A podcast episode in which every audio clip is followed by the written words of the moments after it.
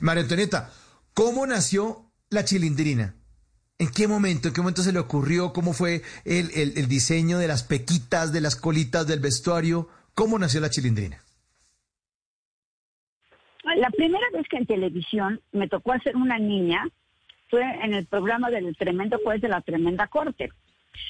Ese programa no duró mucho en México, pero había artistas invitados y yo fui uno de los artistas invitados y yo tenía que salir de una niña de 8 o 10 años. Entonces, fíjate bien lo que te voy a decir. Yo hacía mucho doblaje para películas americanas y mi serie favorita era Mis adorables sobrinos, donde era un tío, el mayordomo del tío, los dos niñitos de 8 años que eran gemelos y una sobrina de 14 años.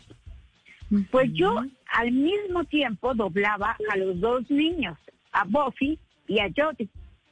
Y como era pues más, más dificultad, claro, pues yo me sentía muy orgullosa de poder hacerlo. Y a toda la gente le llamaba la atención. Es cierto que tú haces las dos voces y ¿cómo haces una? ¿Y cómo haces otra? Claro, cuando hablaban al mismo tiempo los niños, teníamos que hacer doble track. Primero doblaba a la niña y luego al niño. Me, sí, me encantaban los gemelos. El, eh, eh, el niño era pecoso, pecoso, pecoso. La niña tenía colitas, no chuecas, pero tenía colitas. Luego, la muñeca de las... Ah, la niña estaba chimuela. ¿Por qué? Porque tenían 7, 8 años, entonces lógico que estuviera chimuela. Y la muñeca de la niña era una muñeca que se llamaba la señora Beasley. Y me encantaban los lentes que tenía la señora Beasley, que eran como cuadraditos, como octagonales. Y me gustaba mucho la forma de los lentes. Y dije, ay, con mis personajes favoritos me voy a hacer mi niña. Y así lo hice. Nada más que como era una niña, pues que no, no, no era de dinero, digamos, era de clase humilde, pues yo dije, la niña se peinó sola, pues orales, las colitas chuecas. Después, sí, todavía no usaba suéter. Me puse las pecas que, que tenía el niño, el diente me lo pinté para que se viera chimuelo como la niña y los lentes de la señora Beasley me los puse. Y me puse un uniforme escolar. Ahora, algo que no sabe la gente y ahora ya no me da pena decirlo porque pues fue algo que realmente valió la pena. Es que yo me tuve que vendar el busto para que no se me viera busto. Ah, claro. Para verme, una niña. para verme, claro, para verme planita, planita. Y yo tenía 16 años y era una chica, pues digamos que para mi tamaño y para mis hombros, sí mi busto no era tan pequeño. Entonces, yo hubiera querido no tener busto, tenerlo chiquito para que no me costara tanto trabajo. Pero ahí fue la, la primera vez que me vendé el busto. Y me dijo el doctor, ten mucho cuidado porque después de eso, pues, vienen consecuencias. Le dije, no, no se preocupe, doctor, es una vez lo que lo voy a hacer. Hice el papel de la niña y les gustó muchísimo. Entonces me tocó trabajar con Chespirito.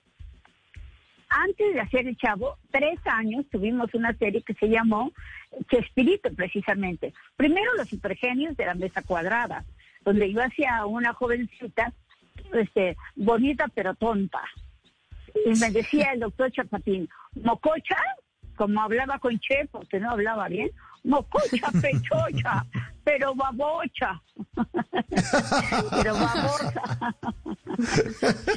y eso, fue mi primer apodo con Chespirito. Este, y después eh, ya hacíamos este que que los de la historia, personajes de la historia, y hacíamos el Chapulín Colorado, y este, y una vez tuve que salir de niña con Chespirito, y yo ya tenía mi uniforme mi uniforme, mis pecas, mis lentes, todo igualito. Y le encantó a Chespirito. Me dice, pero qué bonita te ves y de veras que pareces niña chiquita.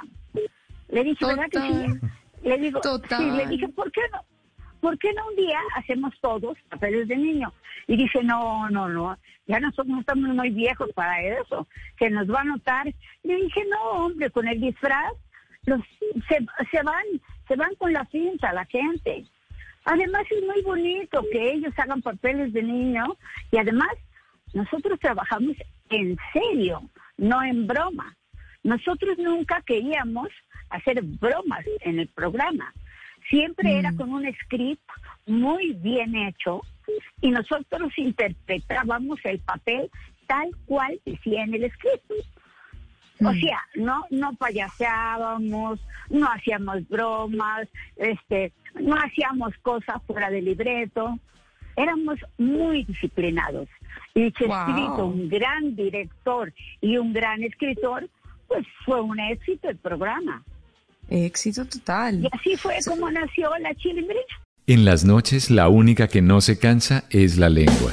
Por eso, de lunes a jueves a las 10 de la noche empieza Bla Bla Blue con invitados de lujo. Yo soy Lorna Cepeda. Yo soy Diego Verdaguer. Les habla Consuelo Les habla el chef Jorge Raúl. Hola, soy Carolina Cuervo. Soy la reina de la música popular. Yo soy Adriana Lucía. Yo soy Tato Devia. Blue, vamos a estar entonces el pote y el petaco. Con buena música, con historias que merecen ser contadas, con expertos en esos temas que desde nuestra casa tanto nos inquietan y con las llamadas de los oyentes que quieran hacer parte de este espacio de conversaciones para gente despierta. Bla Bla Blue. De 10 de la noche a 1 de la mañana. Bla Bla Blue. Con María Macausla, Simón Hernández y Mauricio Quintero. Bla Bla Blue. Porque ahora te escuchamos en la radio.